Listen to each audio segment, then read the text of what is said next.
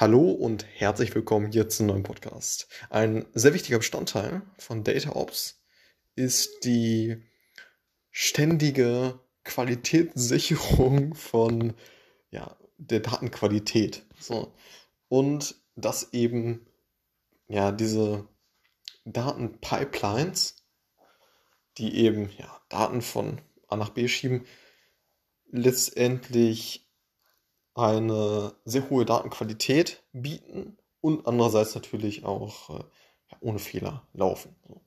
Und das ist eben ein sehr, sehr zentraler Bestandteil von DataOps. Und DataOps äh, ja, beschreibt eben einen Prozess. Das heißt, ein Prozess von, ja, dass, dass man jetzt äh, verschiedene Quellsysteme hat, wo, wo Daten äh, herkommen oder wo, wo Daten eben äh, äh, gezogen werden, beispielsweise so ein CM-System, beispielsweise ein Tracking-System etc., woher man überall so Daten kommt.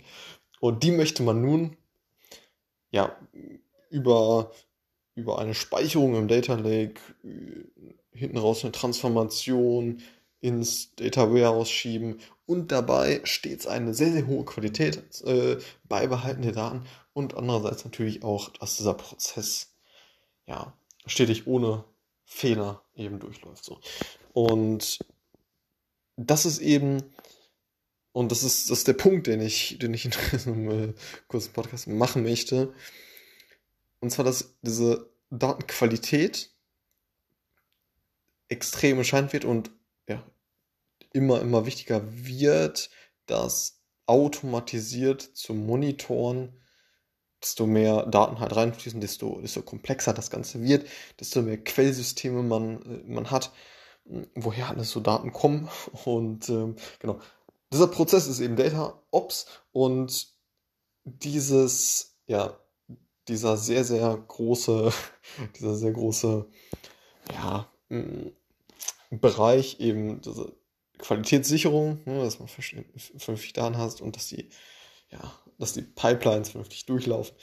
Das ähm, ja, wird auch immer öfter von, ja, von Tools, also im Endeffekt von, von, von Software äh, durchgeführt, die eben speziell dafür gemacht oder geschrieben wurde, dass man eben diese ja, Pipelines letztendlich monitort und so ja, die Datenqualität und ähm, ja, das einwandfreie äh, äh, Durchlaufen der, der Pipelines eben sichert. So, und diese, diese Software, die ja, kann man eben einsetzen und äh, das Ganze ist dann, mh, wohingegen man ist, mh, ja, in der Vergangenheit eher über ja, verschiedene ähm, Lösungen gemacht hat, dass man äh, irgendwelche Logs äh, ausgespuckt hat, etc., macht man es jetzt eben durch solch eine, mh, mm, ja, solch eine Software, die man eben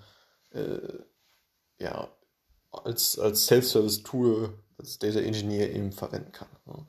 Und genau, DataOps als, äh, ja, als Prozess mh, hm, von diesen ganzen Quellsystemen ähm, über die ganzen äh, weiteren Schritte wie äh, Ablegen im, im, im, Data Lake, äh, Transformation hinten raus über irgendwie DBT, äh, Ablegen im, im Data Warehouse, dann vielleicht noch ähm, ähm, Reverse äh, ETL, dass man die Daten wieder zurückschreibt in andere, äh, in andere Systeme und so weiter und dabei stets die Qualität der Daten beibehält und ja, das einwandfreie Funktionieren der, äh, der Datenstrecken.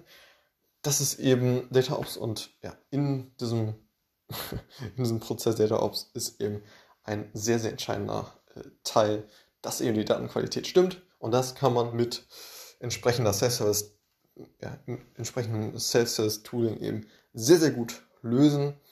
Und ähm, genau, das äh, ja, sei an der Stelle hier mal erwähnt. Und ähm, ja, das wollte ich mit dem Podcast einmal ausdrücken. Alles klar, bis zum nächsten Mal. Ciao.